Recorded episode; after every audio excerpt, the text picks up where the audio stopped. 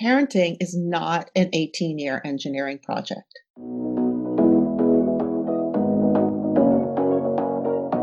Hello, and welcome to the Art of Living Well podcast. I'm Stephanie May Potter, and I'm here with my co host, Marnie Dotches Marmette. We created the Art of Living Well podcast to empower you to live your happiest, healthiest, and most authentic life. Each week, we will bring you inspiring and motivating conversations covering health and wellness topics, including fitness, mindset, food, travel, product reviews, and strategies from a variety of experts, including our own bank of knowledge. We are excited to educate, motivate, and inspire you to change the way you perceive health and discover your art of living well. Get ready to feel inspired.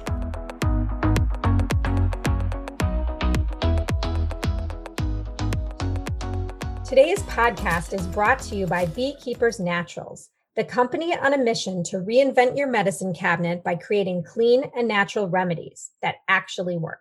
I started using Beekeepers Naturals a couple years ago after hearing about them on a podcast. And I just loved how effective they worked. They're clean, non toxic, and natural ingredients. The company's obsessive research and their pesticide testing, as well as their mission to support the pollinators. I just started using their propolis spray and I absolutely love it. The throat spray is really your daily dose of defense when it comes to naturally supporting your immune system and soothing a scratchy throat.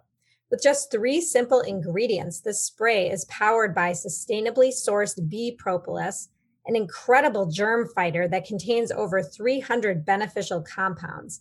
It's exactly what your body needs during cold and flu season. And I just love this spray. I use it every morning. It's super easy to use. I just spray it like right in my mouth and off I go. And it tastes good. And um, I love how they do all this research and testing, and their remedies are so clean and effective.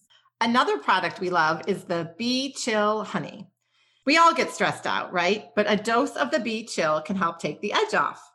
It's great at bedtime. You can put a spoonful of it in your tea to help you toss and turn less. I've actually been doing that most nights. I've been putting a little scoop in my tea and mixing it up, and it tastes so good and it's so calming. And it just, I love having that at the end of the night to just kind of relax me before I go to bed. And a couple other of their honey products are so great. You can buy the Bee Chill in travel size sticks. And so I recently went on a trip and brought it with me. I used it in my tea. I use it in my plain yogurt. And I just have to add that their superfood cacao honey is delicious. I make these chocolate protein balls with it, and they're so good. I actually just made them last night. Now that we're going into winter, it's a great time to upgrade your medicine cabinet and stock it with immune supporting products. To save 15% off on your first order, go to beekeepersnaturals.com slash art of living well. That's B E E K E E P E R S N A T U R A L S dot com slash A R T O F L I V I N G W E L L to save 15% off. Simply enter the code Art of Living Well at checkout and shop now for 15% off our favorite immune supporting products that your whole family will love. Hi, before we jump right into today's conversation, we wanted to share a couple of important updates. We are starting our own Art of Living Well book club, and we would love for you to join us in reading the last Law of Attraction book you'll ever need to read by Andrew Kap, who was on episode number 45 of our podcast. And we'll be hosting a discussion on the book on November 12th at 11:30 Central Time, and you can click the link in the show notes to sign up for this free event. And then the next update is an exciting program that we just developed. It's a 30 day Thrive During the Holiday Season program, and it's going to run from November 16th to December 13th. And it's going to be all about staying festive, fun, and feeling fabulous during this holiday season, which I know is going to look and feel very different than it has in years past but it'll be a private community where you will receive mindset tips, recipes, weekly lives, and so much more with a group of other like minded people. And we would absolutely love to have you join us. And you can head on over to the link in the show notes and, of course, message us or reach out with any questions. And then finally, we would love for you to rate and review this podcast. If you are enjoying these episodes, please head over to Apple Podcast and give the Art of Living Well podcast a rating and review. Doing so really helps our podcast get found in searches so that more people can benefit from the information and all of the interviews that we share. And of course, if you're enjoying an episode, please feel free to share it with anyone you think may benefit from the information and tag us on social media. And now let's jump right into today's conversation. Hello, and welcome to episode number 50 of the Art of Living Well podcast. We are thrilled to bring you today's guest, Sue Groner, an experienced mother, certified positive discipline parent educator, and author of her new book, Parenting with Sanity and Joy 101 Simple Strategies. Sue is passionate about helping parents be happier and more relaxed. And who doesn't want to be happy and relaxed, even during those challenging parenting moments? Sue believes that what you view as problems that need fixing are, in fact, opportunities for your kids. And we dive into so many of her tips and strategies today. This conversation just flew by for us. As an experienced mother, Sue knows how stressful and overwhelming parenting can be at times. She founded the Parenting Mentor to provide an ally for parents in their quest to raise confident and resilient children. Sue is also the creator of the CLEARR Method of Parenting, developed through years of trial and her fair share of errors with her own family. CLEARR adheres to the belief that parenting strategies should be grounded on six important pillars communication, love, empathy, awareness, rules, and respect. This has become the cornerstone of her practice as the parenting mentor. A graduate of the Wharton School at the University of Pennsylvania and a former advertising executive, Sue now resides in New York City and Bedford, New York, with her husband, two children when they're not away at school, and their rescue dog. She is available for private, group, and virtual mentorship sessions nationwide for individuals as well as corporations. You are going to love Sue's energy and her approach to parenting in this non judgmental, very open and collaborative way. Marnie and I got so much out of this conversation, and we can't wait to dive into her new book. So, with that, let's jump right in to today's conversation with Sue Groner. Hi, Sue. Thank you so much for being a guest on the Art of Living Well podcast today. We are both so excited to dive in and talk about all things parenting. Marnie and I are both parents of three kids, spanning from the age of 10 to 20. And we know many of our listeners are parents, and some have younger kids, some have college age or grown adults. And I know that your advice and tips in particular during this current pandemic will be immensely helpful for everyone. I thought we could just get started by maybe sharing a little bit about your background and your story and how you came to be a parent educator. Well, yes, I my main experience is having been a parent and continuing to be one. I learn every day. I was an anxious, stressed out mom for probably the middle school years the most. And at some point, I took a step back when my kids were in high school and I looked at them and I'm like, wow, they're really like evolving. All this stuff that I was so worried about and so stressed out about was such a waste of time. And I realized like I wanted to share that with other parents, like because everyone worries so much. There's so much fear around you know the projection of what our kids are going to be like when they're adults. And so if i can help parents sort of deal with that and learn the strategies of how to handle things that do worry you and do stress you out and the issues you have with your kids then i'm doing a good job. And you know i just started doing it for friends and people I would meet, and everyone started to say after a while, like, you really should turn this into a business. You're good, really good at it. You're really helpful. And so the time was right, and I did. That's awesome. That's awesome. I, I can relate to that because I even remember my son, who's now 20, when he was in preschool. I remember like stressing about where he was going to go to kindergarten. And it seemed like such a big deal. And when he was going to start reading and we, you know, whatever it is, it seemed like the biggest deal in the world. And then by the third kid, it was kind of like, oh, whatever. Like they'll be fine. they'll be fine. Exactly. Totally. If this um, pandemic would have hit when my oldest was, you know, in elementary school versus my youngest now, it would have been a totally different situation. I'm like, oh, two months at the end of the year, they only have virtual and they're not getting a whole lot. Oh, it's only two months in their whole education, right? Um, so what did that look like early on for you? Like what was how were you working with people and how has maybe your practice and your business evolved since the early days? Yeah, so I still work one on one. I mean, I did work one on one with some people in person. Now everything is completely virtual. And even like my groups are virtual, which is great because I can reach so many more people. You know, across the country, I could have a group where people are one, someone's in California and someone's in New York and everybody in between. And the other piece of growth, really, from my business, aside from more writing, is I now work with companies as well. And I kind of took this step back and said, wow, you know, think about all these people who are working full time and they've got all the same worries and stresses and it's got to be taking away from their focus and their engagement at work. And so I've started to work with companies. Some of them have what's called an ERG, Employee Resource Group, which they have family ones or parenting ones. So I'll work with those ERGs or I'll just come in and do a workshop for parents in general, or, you know, now it's virtual again. But I worked with Morgan Stanley. I've got a schedule time with Microsoft and law firms and, you know, everybody needs a little help. You know, and uh, and I also found that there, you know, now there's so much focus on parents with, you know, babies right? Take mm-hmm. coming back from maternity leave, how they should be treated, expectations and that, you know, ramp up again.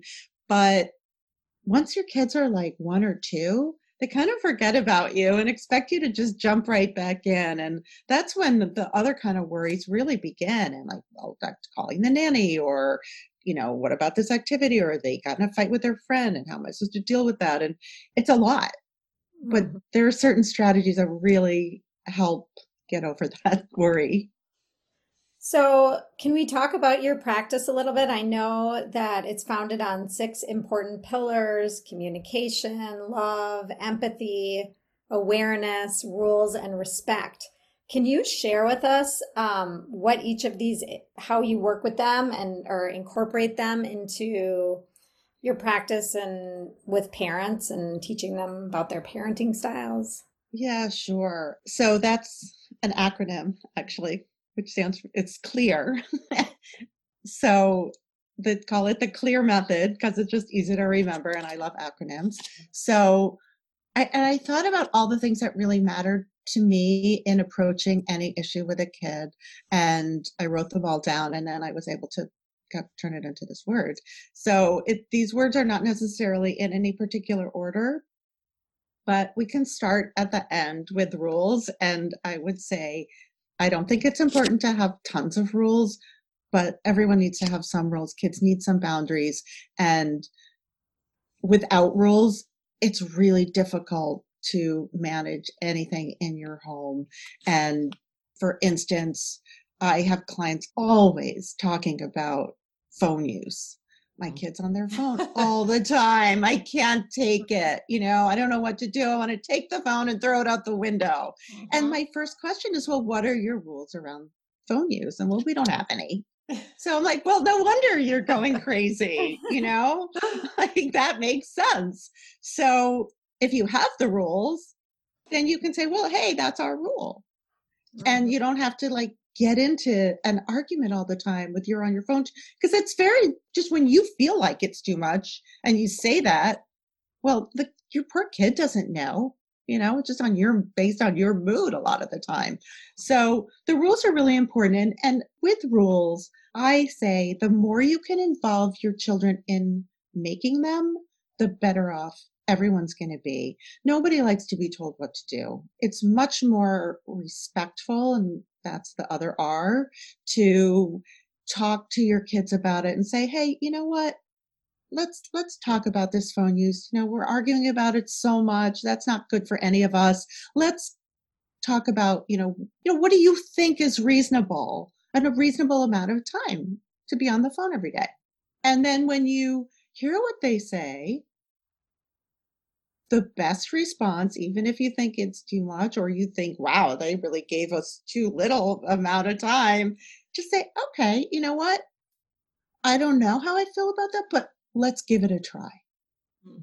Right? That is your that is your friendly phrase for almost anything. Let's give it a try. When you say that, you're not boxing anybody into a corner to make this giant commitment. Right? I mean, just think about it with yourself and your partner, right? And can you do more of this and I'll do more of that and whatever. And like, it's not this written in stone. You said, you know, are you up for giving that a try for a couple of weeks? And then we can talk about it. And it's like right? you're a team. Yes, yeah, exactly. It's, it's, collaboration. It's making right, everyone feel good.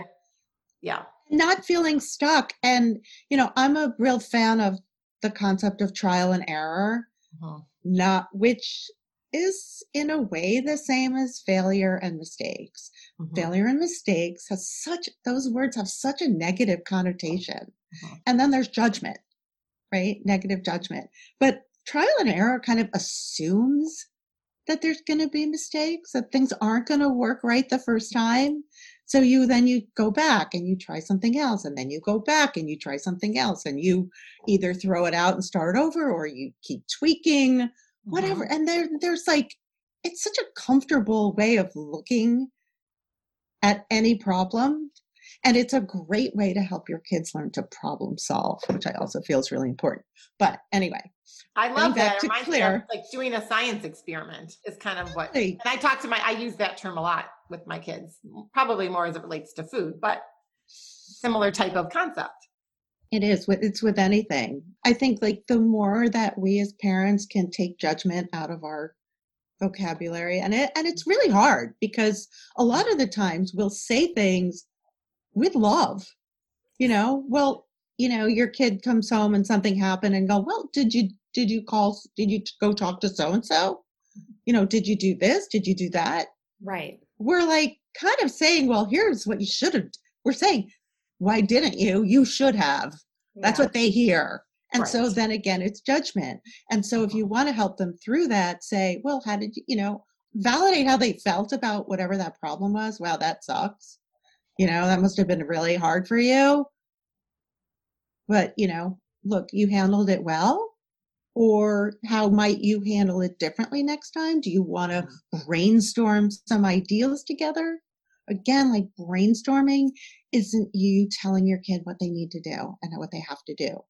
Mm-hmm. Brainstorming is saying, Hey, I'm here if you want to throw out some ideas together and you can try whatever you want. And I like it seems like your approach mm. too is asking open ended questions, which seems to be another way. Just you're mm. asking them how they feel and what may they have done differently versus asking the yes no questions that maybe include more judgment or your right. position into your response to whatever happened. Right. Um, getting back to clear. So the communication, love, empathy, awareness part. I like to start with the awareness part. And we can go back to that phone example. The awareness of our kids being on the phone is wow, aren't my kids lucky to be able to be connected 24 7 with their friends? Like, I wish I had had that. You know, I had the phone that you know I was allowed to be on for X amount of time, and that was it. And now they can have like group chats and everything, and it's like kids need to be connected and they need to feel connected, and now even more so with the pandemic. So I would always start out a conversation and say, "Wow, that phone that you're so lucky. You know, it's such a great thing that." this tool that you can use to be connected with your friends all the time and i i love mine too and i get so much work done on it and i don't waste a lot of time and it's efficient and and mm-hmm. it's fun and but i also find it's really good to not be on it sometimes too. Let's talk about those times you know and as a family what are times that you think would be good for us to all be off it right? And then you come to an agreement together. So but that's a conversation where you have the awareness of how they feel and the empathy of like yeah i know it's hard not to be connected and that you want to be. And then you're talking with love. You're coming from a place of love as opposed to a place of anger and frustration. And the way in which you say this, the communication piece, is the tone and manner. And so you can hear in my voice and you can see even I'm smiling when I say these things. And I always say, when you're really angry, just make yourself smile and then say what you want to say. And I swear to God, it's like impossible. Like just go look in the mirror one day and pretend like you're yelling at your kid and smile and try it. you can't do it. I love that. But you really can't. And yeah. so you can hear in someone's voice when they're smiling, when they're coming from that place of, like you said, like a team. I'm on to be on the same team as my child. Mm-hmm. And so I want to work with them. I want to help them solve an issue, you know, and as you said, with the asking of the questions, so often we forget, like, we just want things done. And so the kid who won't take a shower every night, you know, and it's a battle every night, right? So I say to the parent who tells me that, well, what is it about the shower that your kid doesn't like? And they're like, what? I don't know, like never, you know, like never thought to ask that question because it's just like you, we just assume they just don't feel like it or they don't want to do it at that moment. But it could be a really simple solution. Like maybe your daughter doesn't like getting her hair wet and was never offered a, a shower cap. Right? Mm-hmm. I mean, it mm-hmm. could be that simple. Or maybe it's the timing, like, hey, you know, and you approach it with like, yeah, do you realize that we fight about your shower every night? Like, isn't that crazy? And wow, nighttime should be like a relaxing time before you go to bed. Let's figure this out, honey tell me what's bothering you. Do you maybe, I can see sometimes like if you've been relaxing after your work and then all of a sudden you have to go to your, take a shower and get ready for bed. Like maybe after your homework, you go take the shower and then you have that relaxing time. Do you want to try that?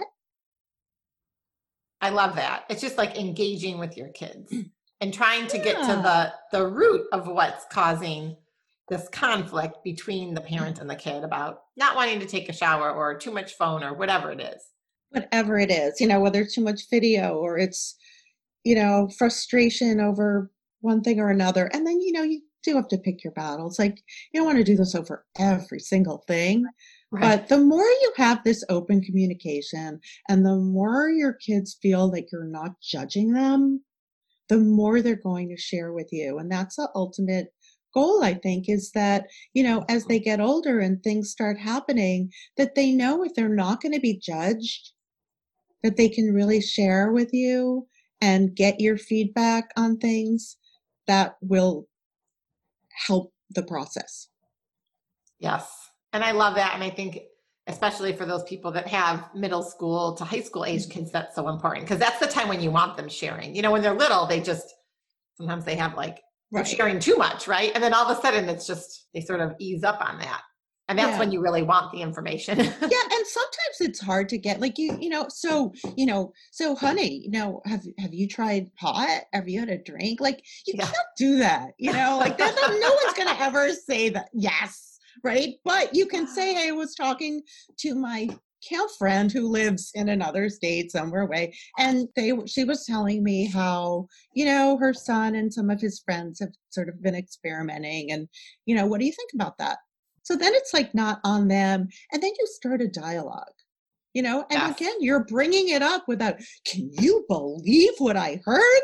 Yeah. that they're doing this? Isn't that horrible? Versus hey you mm-hmm. know i heard that's like what do you think? You know i, I i'm sure like that's kind of happen that's around the age where this starts happening. And you know have any of your friends or of you are you interested? Are you curious? And then you start a conversation well what do you know about it? What do you think it does? Hey why don't we go online and look together? Right? it's interesting because so i have three kids mm. and i feel like i'm pretty much raising them the same way but one of them is a huge talker. One of them is not as much of a sharer, even though I encourage and try and have the conversations in the same way. And then the other one's kind of in the middle. But all three of them are different in terms of how much they are willing to engage and share. So I find that interesting. And I wonder if, you know, based on the personality that they have if I need to try and draw more out of the quieter one or the one that's less willing to share.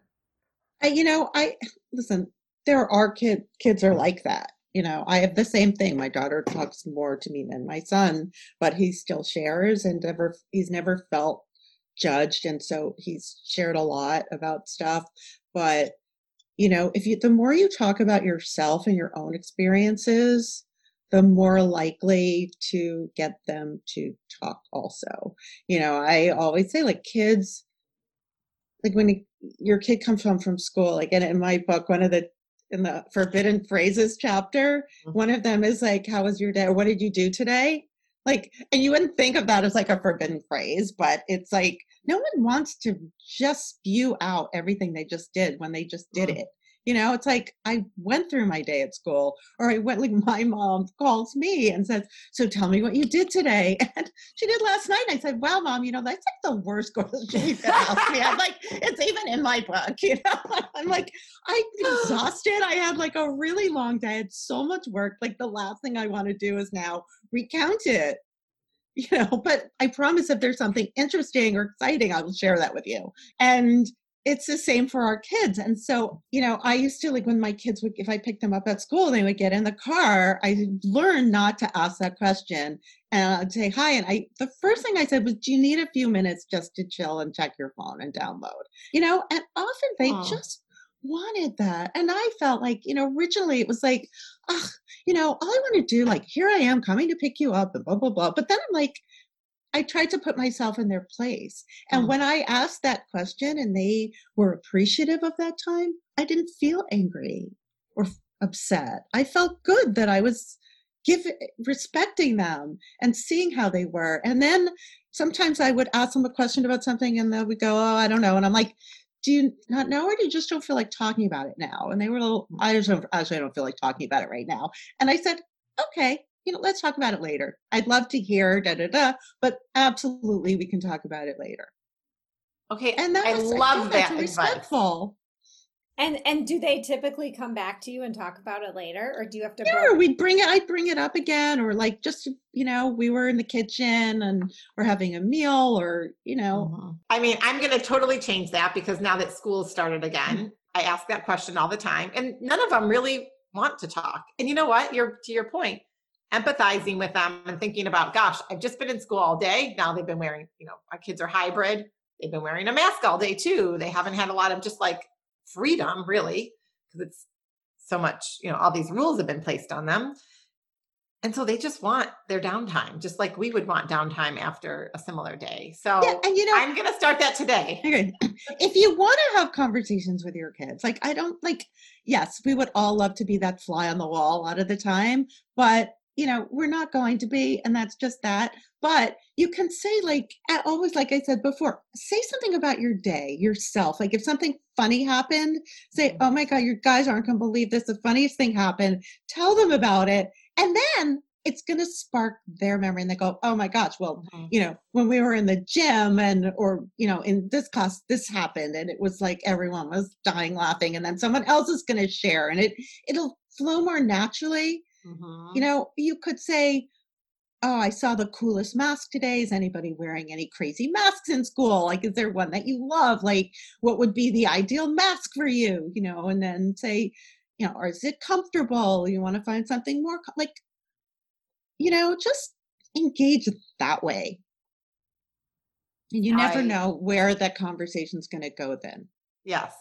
This is all great advice. This is great advice. And I love that it's like practical. People can literally implement it today when they're listening, you know. Right. And you know what? Nothing none of this is like brain surgery, I say. And you know, you could come up with this on your own if you really took the time to think about it. But but who has that time? You well, know, you're busy, you're doing stuff. No one everyone's so like just got to get stuff done. And and so when you're in the heat of it, when you're in the thick of it, uh-huh. you don't have time. And you also, you know, the other thing I I love to say is that I have the benefit of the retroactive crystal ball.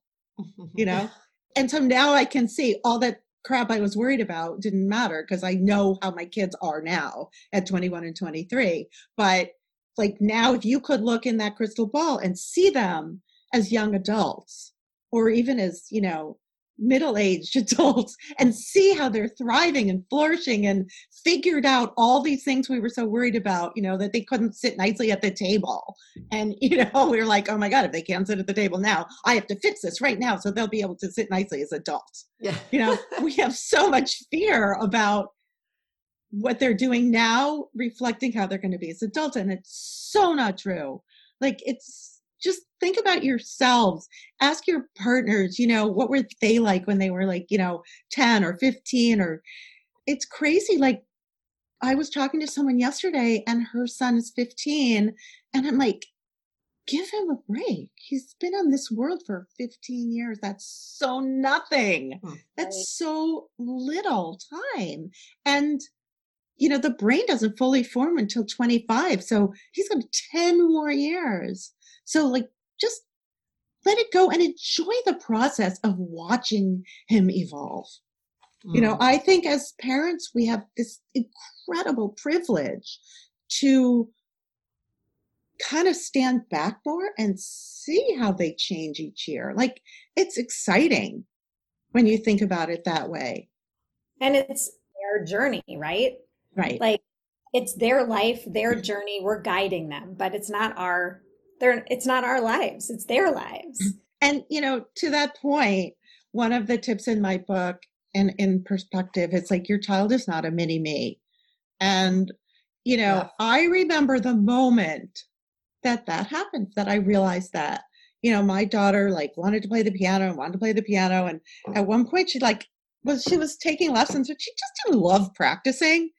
And I went to her and I loved it when I was a kid. I had to be told to stop practicing. I would play and play and play and so I just assumed like everybody did, you know. And I said to her, "What's up? You know, it doesn't seem like you really love this." And she goes, "I enjoy it, mom." She goes, "And I just don't love it the way you did." And it was like, "Oh my gosh!" For that moment, I'm like, "Wow, she's not a, she's not me." Yeah. and I can't expect her to be. And it was such a turning point for me in the way I approach so many things with my kids, with their my expectations for what they were going to be like. It's very mm. helpful. Our kids are they really are their own people with their own likes and dislikes, their own talents and you know things they're not great at, and they can be completely different from us, which makes life a lot more interesting. Also, Absolutely. So, can we talk about teens? Like, how do you set boundaries and rules with teens? I know you said, you know, kids don't need a lot of rules, and I get the sense that you're going to say maybe you set the rules together with the teens. yes, that's exactly what I was going to say. I, I'm just curious about that. I know, you know, we both, Stephanie and I, have teenagers in our house right now, and there are definitely moments that come up where you're like, how in the world do I handle this? So, like, give me an example. Well, you talked about phone usage, which is kind of a big thing. Um, but honestly, just like res- them respecting the rules of the house for me. And I know you talk a little bit about chores and, you know, you know, because I think the teenagers can be a little bit selfish, right? Like that's just the part of their journey and they're going through that. Like you said, they're only 15 or however many years old they are. And so I think it's part of it. It's like communication and respecting sort of the rules of the house or how they're going to contribute to the household, whatever that looks Okay, like. so yeah, so that's a conversation, and it's a very valid conversation. I don't think there's anyone who hasn't wanted to have it because listen, you know, the worst part about being a parent is being a warden right. and a nag. And you know, it's true. Like you don't want to be the phone warden. You won't want to be the video game warden. You don't want to be the homework warden or the food warden or the chore warden. Like Mhm. that's not your job. yes. You know, what our job is though is instead of, and we have to think of this as a process instead of a result. So the result, if you're thinking about it in terms of result, is that your child needs to empty the dishwasher if that's their job. And that needs to be done, period. The process is helping them learn how to do it without being told to do it Mm. and just get used to doing it. And that's more of our job. And then say to your kid, hey, you know what? I hate nagging you about doing the dishwasher. And you must hate hearing me nag you about it too. And maybe there's a list of chores and say, do you just hate that? Do you want to switch chores with and do something else instead? Like, okay, so now like we're bringing the whole CLEARR thing into it, right? You're saying, I, I see they're not doing it. Like, what's up with that? I want to understand what it is. You know, do you hate that you have to do it you know, by a certain time? Would you rather like let's talk about chores. Like everyone in the family needs to do chores. I and I like to call them family contributions instead because a chore is so again a chore is so negative sounding. And a family contribution hey you're part of this family. Everyone has to chip in a little bit. Not a ton. I'm not being unreasonable but there are certain things that just we all need to chip in on. And I, if you want to sit down with your siblings and together we can make a list of the things and maybe you all want to just switch it up every week every month. We can try it in different ways to see what works. But i don't want to be the one have to remind you and nag you and you know so what do you mm. think you could do to remember? Do you want to brain here we're going to go back to that. Do you want to brainstorm some ideas to remember? They're going to say well i can put a little message on my phone to remind me. Well that's a great idea. Why don't you give that a try? Let's see how that goes for a week or two. The end. That's the end of the conversation. And then you don't say anything for the week or two. And if it's dinner time after dinner and the dishes are need to go in the dishwasher and the dishwasher's not empty, say, "Oh my gosh, the dishwasher's not empty yet, sweetie. We got to put those dishes in." Right? Not you didn't do it. There's no like again, we take the judgment out. It mm-hmm. now becomes like you're on their side. Again, it's like so it didn't get done. So, you know, the same thing with like you want to have an hour to play video games. I'm willing to give that a try Here's the rule though you have to monitor it yourself. How do you think you can do that? Because I know for me, when I start playing a game on my phone or whatever, it's really hard to stop. I get totally lost in it. Sometimes I'll say, I just want to play one more game, and then it takes so much longer than I expected. And, you know, that must happen to you too. So, would you apply that same logic to mm-hmm. sleep? I think one of the things that I feel like I'm the warden in my house about is sleep because I think sleep is so important. And my husband maybe doesn't find it as important as I do. And so he and my kids can all be staying up way too late, even, you know, on a school day or whatever, where they have to be up. And I find myself feeling like the warden, and I don't like that at all. But I feel it's so important for them to get sleep. Okay. This is a tough one. And I was exactly like you. I mean, I was horrible at the beginning with that. And I'm like so sorry I did all that because, oh my gosh, like, and I knew like if my kids didn't get a good night's sleep, they would be really cranky. And then I would have to deal with them being cranky. And I didn't like that.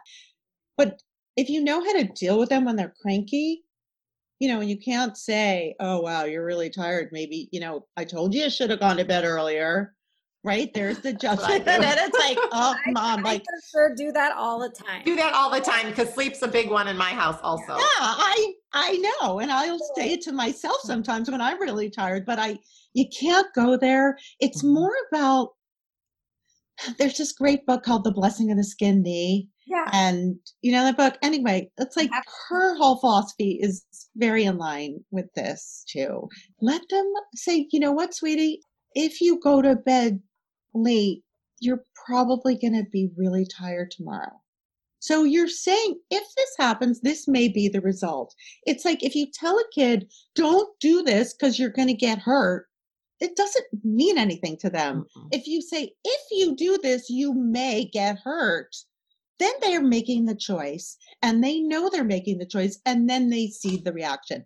And if they get hurt, then they get hurt and then they know next time to be a little more careful. Or maybe they don't and they get hurt again. And maybe it takes four times, but that's okay. They're learning. And I love that. It's consequence. There's a natural consequence to everything. And natural and the consequence. natural consequence is not like, see, I told you, or right. like we don't go that like we want to, mm-hmm. but we don't. We shouldn't go there. We, then we can just empathize and validate how they feel. Wow, I see you're so tired, honey. You know, do you want me to make you a cup of tea? You know, is there mm-hmm. anything I can do to make you more comfortable? But again, they also have to be able to get up on their own. And mm-hmm. if they don't wake up, they don't wake up. You can have that discussion though. I'm not waking you up in the morning. It's your responsibility. And if they're little and they haven't and they need an alarm clock, say, hey, go online. If they're little, do it together. If they're old, go online and pick out an alarm clock. Like I know you can use your phone, but you know, I don't love having your phone right by your bed because it's not healthy for you. So pick out an alarm clock, put your phone over there. Maybe you can do both, right? But it's your responsibility to wake up on your own. And then I call that getting out of the rescue business.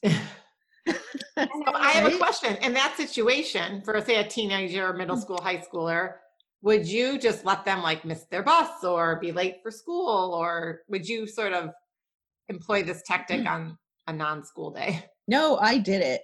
Exactly okay. that.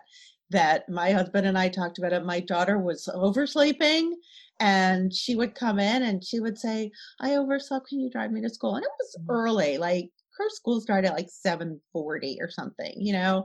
And of course I would get out of bed and I wasn't happy about it. And the drive to school was never pleasant.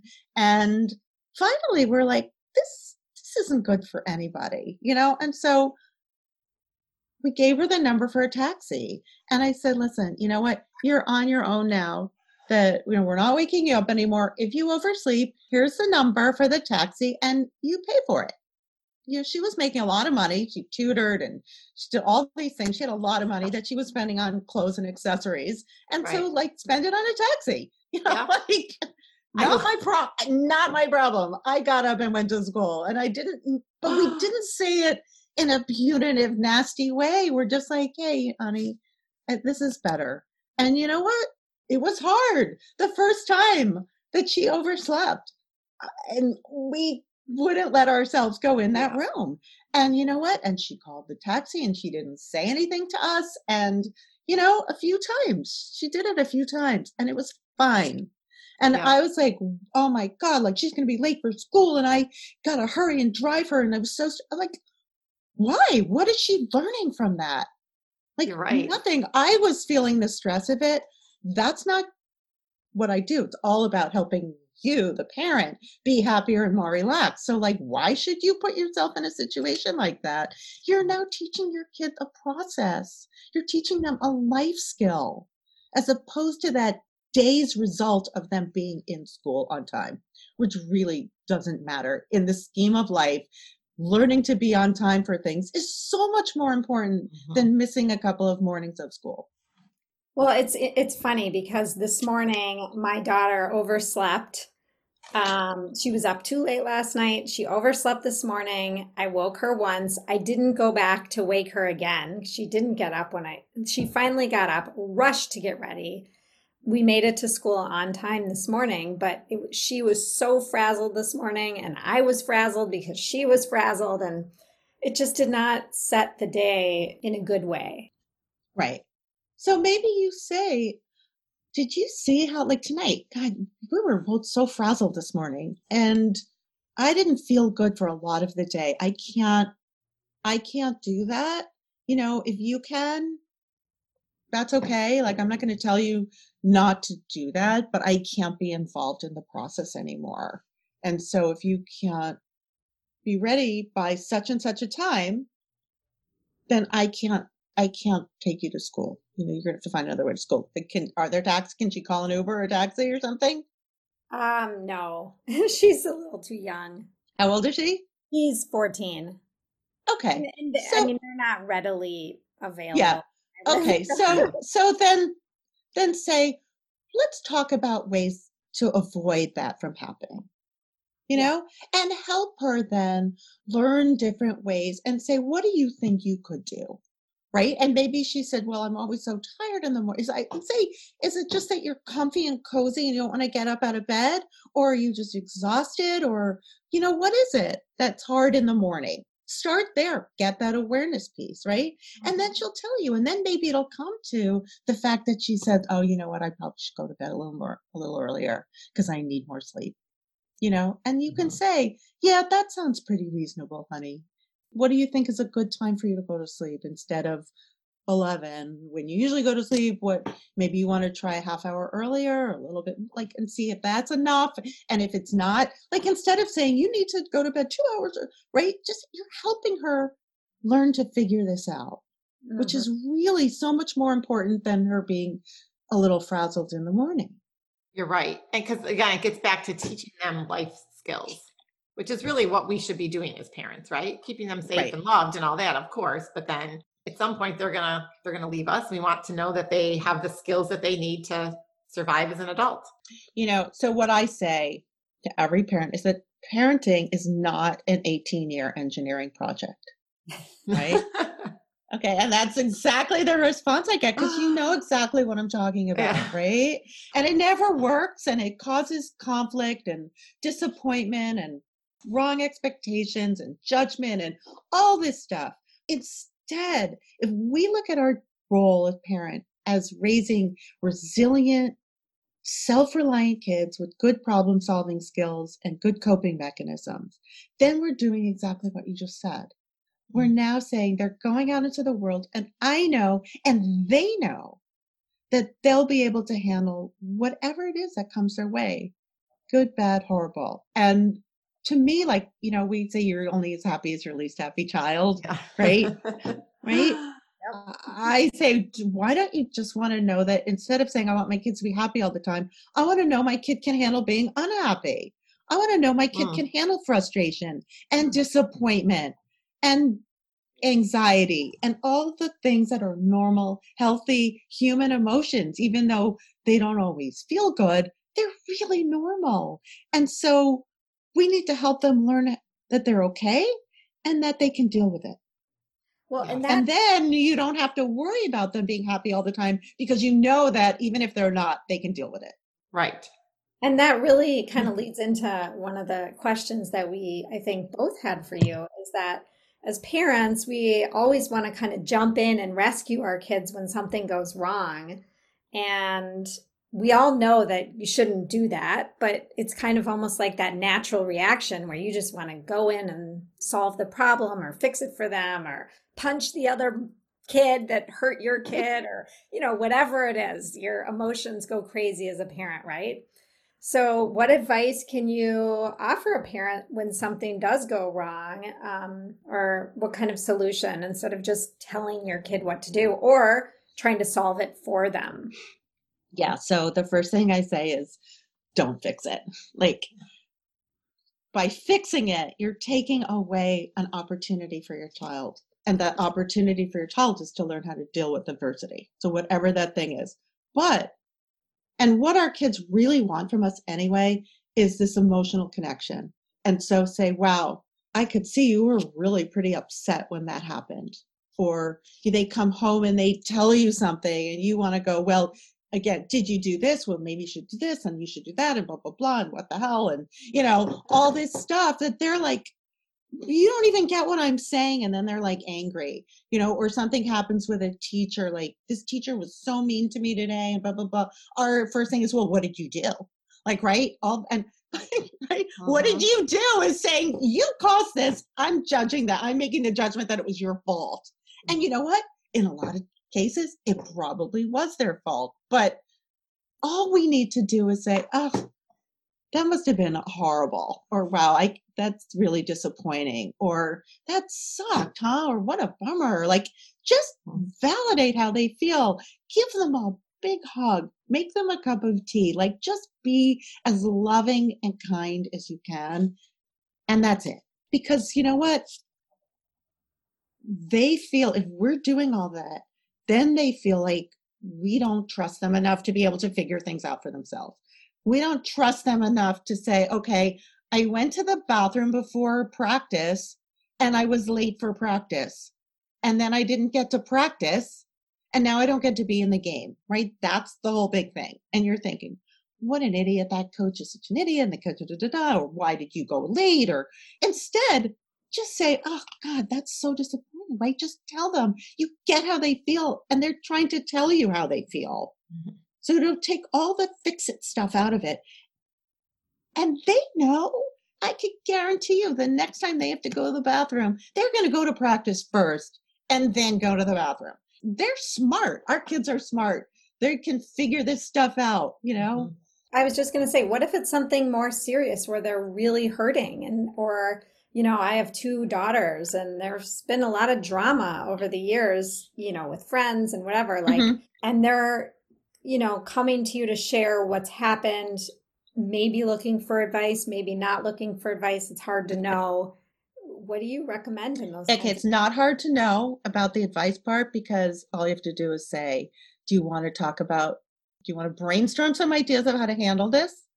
Or, or I, I hear you in this way. You don't have to ask, like, just say, let me know if you want to talk about some ways you're thinking about handling this, or if you want to just brainstorm the ideas a little bit. But sometimes they don't, they just want you to know how they're feeling.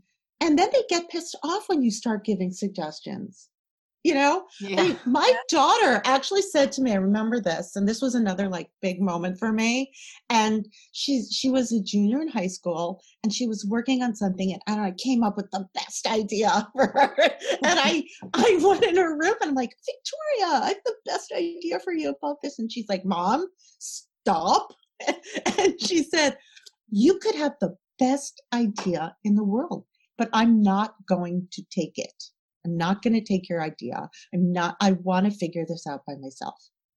Okay. And I was lucky that she was so clear and communicated so nicely to me about it. But it was a moment for me where I realized they do like just be there and love them.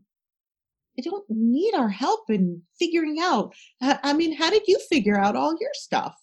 Probably not by having someone tell you how to figure it out, how to do it, right? We did it we do that now. And that's what they want. And the respect piece is so important that like i knew you would be able to you know like say they leave something at home that's important a musical instrument or a lunch or sports equipment or homework or whatever. And but you need to tell them up front hey you get one shot a quarter or mm-hmm. semester where if you forget something and i'm able to i will bring it to you but once that's it. The other times they're going to come home and, you know, you're going to see that lunch and you've made the lunch. And damn it, I told them like tw- or 20 times to put it in her backpack, da, da, da, right? And now you're like annoyed. Mm-hmm. Right, which isn't good for you. And chances are you're going to like take the and run to school so she has her lunch, you know. And instead, you look at that lunch and go, "Oh, she left her lunch. This is an opportunity for her to learn some coping mechanisms and problem solving skills and resilience and like so then you look at all these problems as opportunities mm. you know and so when they happen to your kid again you can reinforce that and say oh you know what? I saw that you left this and i knew you know i knew you'd be able to figure it out. What did you end up doing for lunch honey?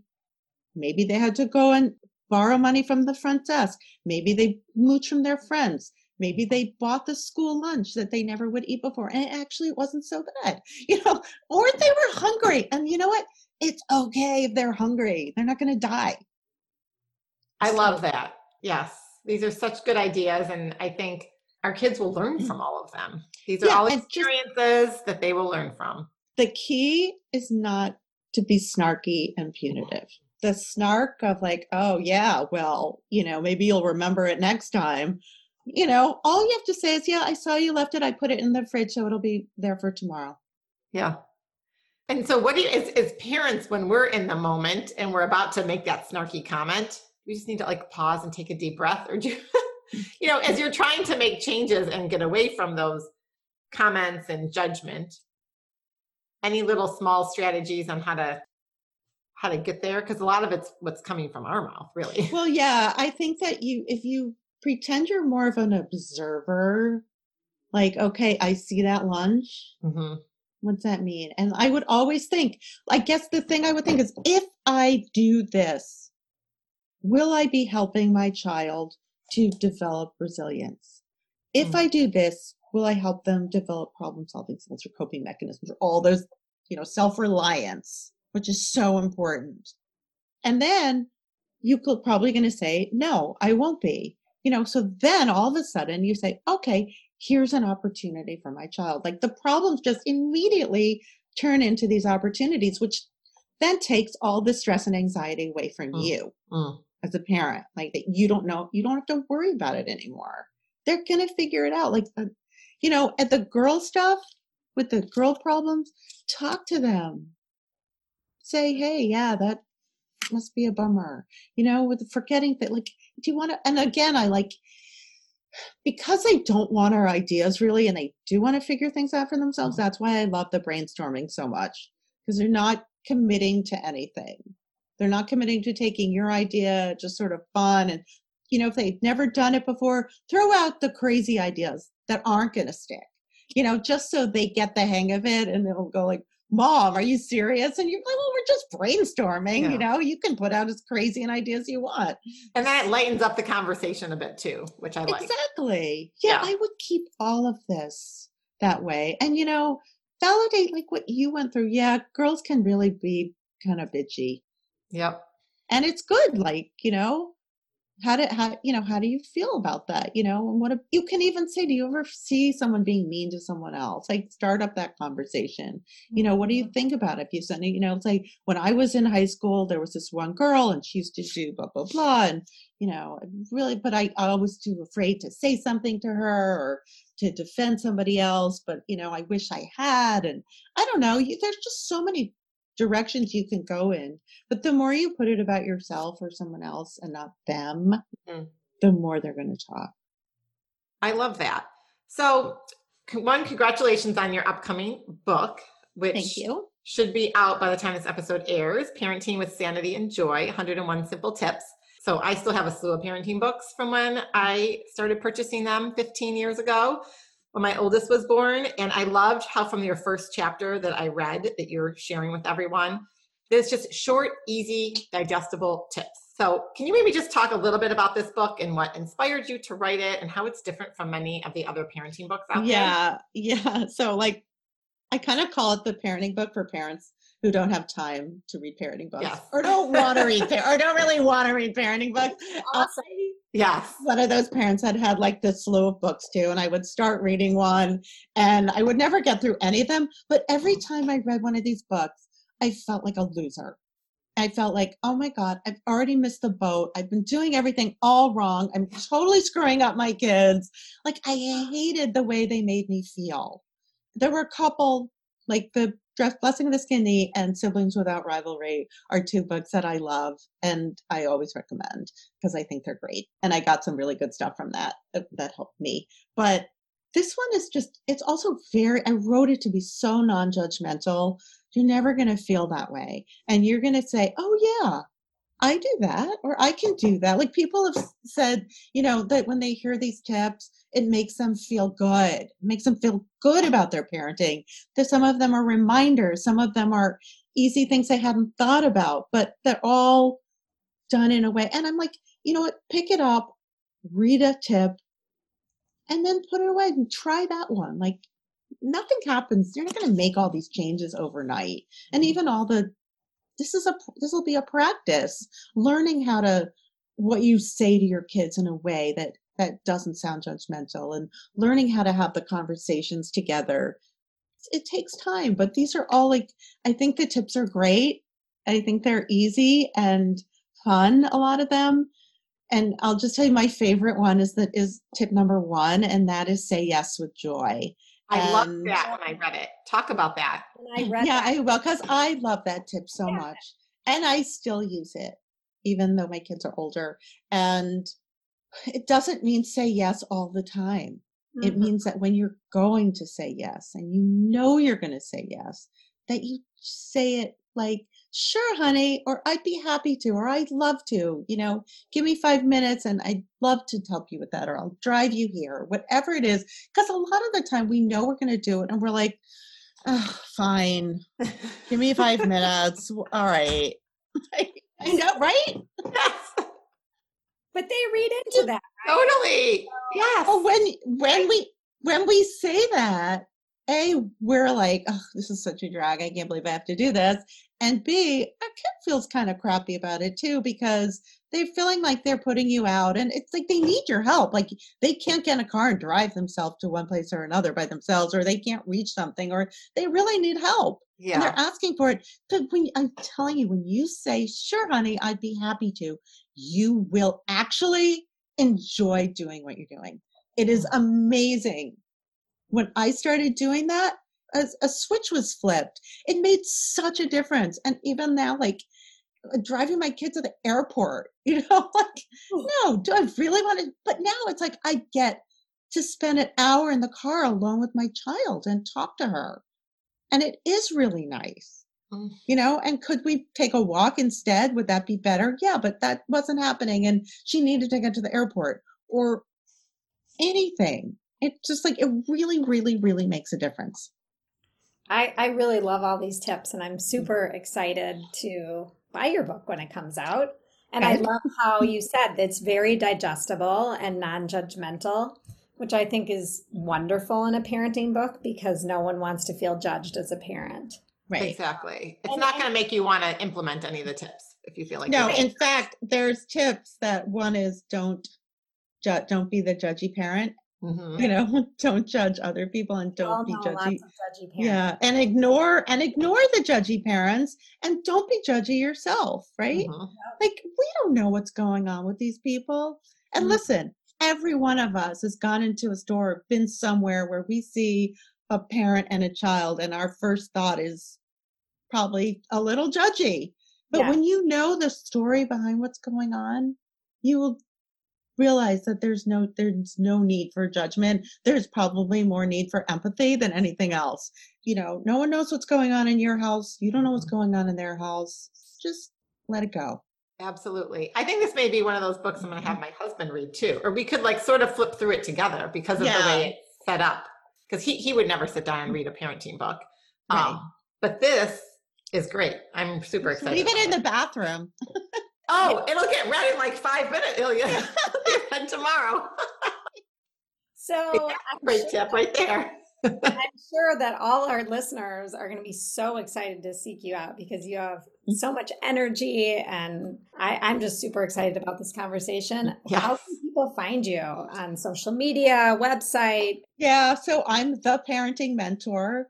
I'm theparentingmentor.com. Um, my website has lots of information, also how to buy my book. You can get it through Amazon. You can get it through bookshop.org. You can get it through Barnes and Noble.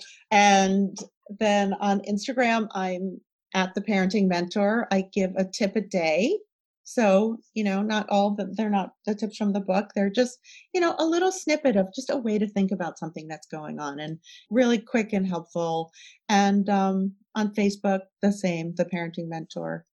Well, that's awesome. We'll link all of that up in our show notes. Finally, one last question that we like to ask all of our guests is what does the art of living well mean to you? Well, you know what? As I've gotten a little older, what it means to me now, and and especially, you know, I've realized that during the pandemic how important this is. That I just sort of take the little things that would normally really bother me, and I let them go. And then the little, I find the little things to give me joy you know mm-hmm. so where things maybe like you know before i was in the city and going to the theater and doing this and that and hustle and bustle now i kind of come to the space where i'm happy doing just the little things and i don't let things bother me as much that's a great place to be yeah. it is and such great advice you know it's simple we can all do it but I, obviously you've had a journey to get there I love that. I love ending this conversation with that too. So thank you so much, Sue. This has been so much fun. Yeah, and so fun for me too. Yeah, good. We're excited for your upcoming book. I have lots of parents and friends that I know will love this book as well. I think it's going to be one of those you buy a bunch of and then you keep it in your little gift stash. To, yeah, I hope so. Yeah. it's a great gift book. Thank you so much for listening to the Art of Living Well podcast. We are so grateful that you joined us today.